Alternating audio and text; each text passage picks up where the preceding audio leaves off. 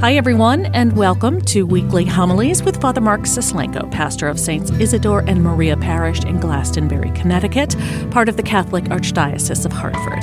I'm Carol Vassar, Parish Director of Communications, and you're listening to Season 4, Episode 10, for the first Sunday of Lent, February 21st, 2021. Our Gospel reading is from Mark, chapter 1, verses 12 through 15. The Spirit drove Jesus out into the desert, and he remained in the desert for 40 days, tempted by Satan. He was among wild beasts, and the angels ministered to him. After John had been arrested, Jesus came to Galilee, proclaiming the gospel of God. This is the time of fulfillment. The kingdom of God is at hand. Repent and believe in the gospel. The Gospel of the Lord. The famous poet E. E. Cummings once penned something that can be very useful to our framing of our season of Lent. He said, "It takes courage to grow up and become who you really are. It takes courage to grow up and become who you really are." Many human beings take their development of self simply as it comes. There's no frame of reference and no pattern of growth. How life portrays itself today is how I respond and how I act in kind.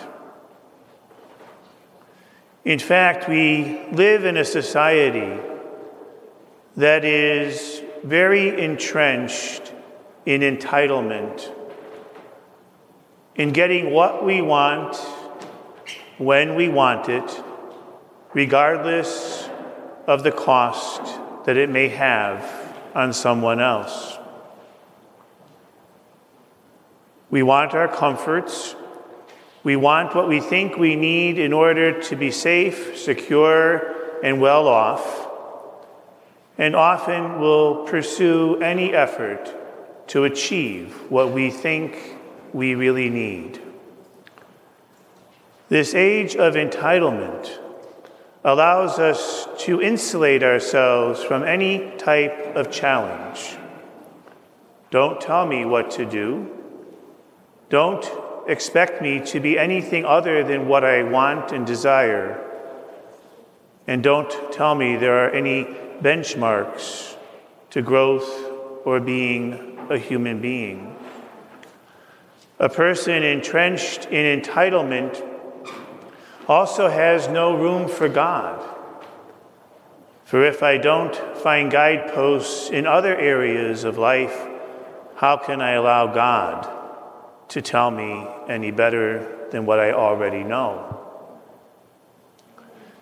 And so this season of Lent is really an opportunity for all of us to find the courage to grow up and become who we really are.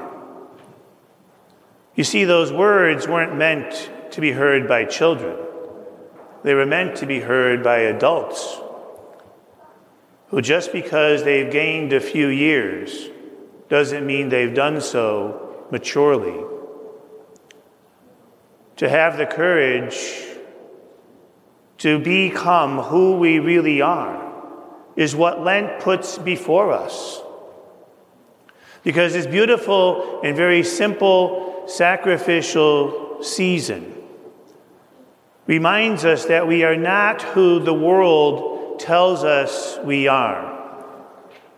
We are not who others expect us to be.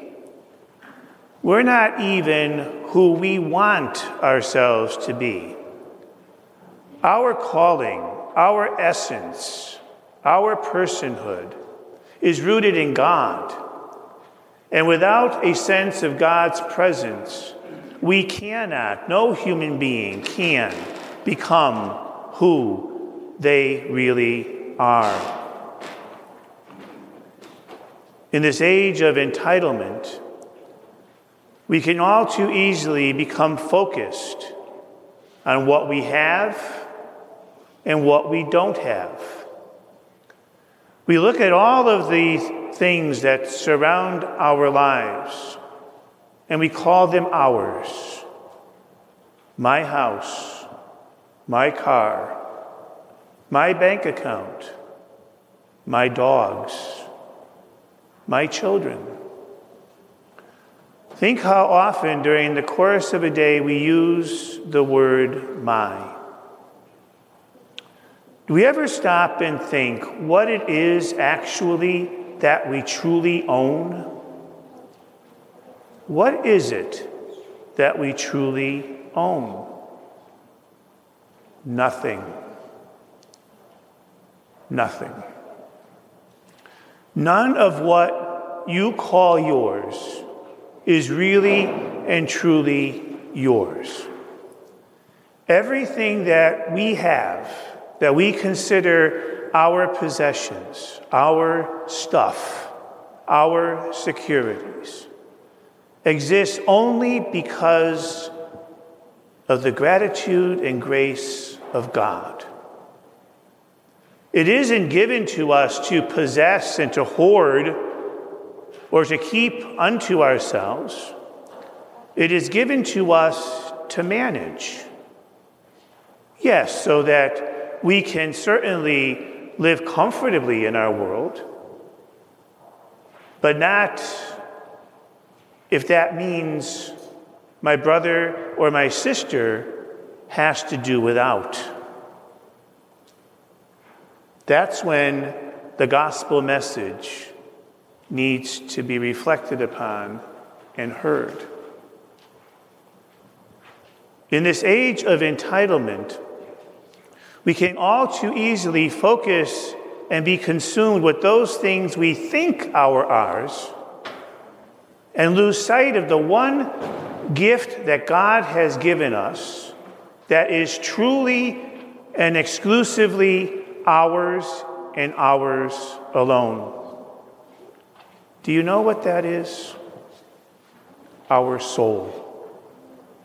We come into this world with our soul, and we leave this world with our soul. And when we die, the only thing that we can claim as ours is that blessed, holy gift. When we close our eyes in death, all those other things that we said were ours, that defined us, that consumed us, that brought us to anxiety, that brought us to worry, that brought us to despair, we leave it behind. If it's truly ours, why can't it come with us? We can only take what belongs to us. And that's our soul. And so Lent is this incredible opportunity to sift through all of that stuff, all of the confusion that we find ourselves thinking, all of the illusions that we buy into that everyone says are true, but really are not. All of the injustices that exist in the world that keep people from becoming who they truly are, that prevent them from sharing in the fullness of what God has provided. Our obsessions, our compulsions, our myopic thinking that keeps us from seeing the big picture and only the small picture of this self of which we have made idols. Because as long as I don't have to feel uncomfortable, as long as I don't have to do without, as long as I don't have to feel pain, then it's good. But once I have to be uncomfortable, once I have to change, it's not so good. The illusions of life. Once we begin to peel that away and distance ourselves a bit And we do that by creating a desert in our lives, creating a space where we can really look at ourselves for who we are, to be gut honest with the person that's looking back at us in the mirror, and really see all those things that prevent us from being who we really are, a child of God. And it could be fears, it could be apprehensions, it can be a whole bunch of stuff. But in our desert, we can put that aside, call it for what it is, and pursue truth. And there alone with God, who exclusively has claim over my one possession, my soul. No one else can get in there other than God. He alone has that possession of me as his daughter, his son. Once we allow God in to that precious gift that he has given to us, then everything begins to change. The world changes. Our sight changes. Our heart changes. And we begin to see this interconnected presence that links it all together, makes it all work. So if we're looking up at the sky in a bright, beautiful night where all the stars are shining, we can begin to understand, not only intellectually, but in their soul, that the star that's at the end of that spectrum, the smallest little star, has a presence and a power to it, a life to it, that is not of its own. And that presence and that power and that life keeps that star in place, in being. And we look within, and we realize that this soul that God has given to me is kept in place and has life because of that same presence. As the bud that is beginning to burst on a tree, and the squirrel that comes across my path, and the person that is sitting next to me whom I don't even know, and the person on the other side of the world who is hurting in pain.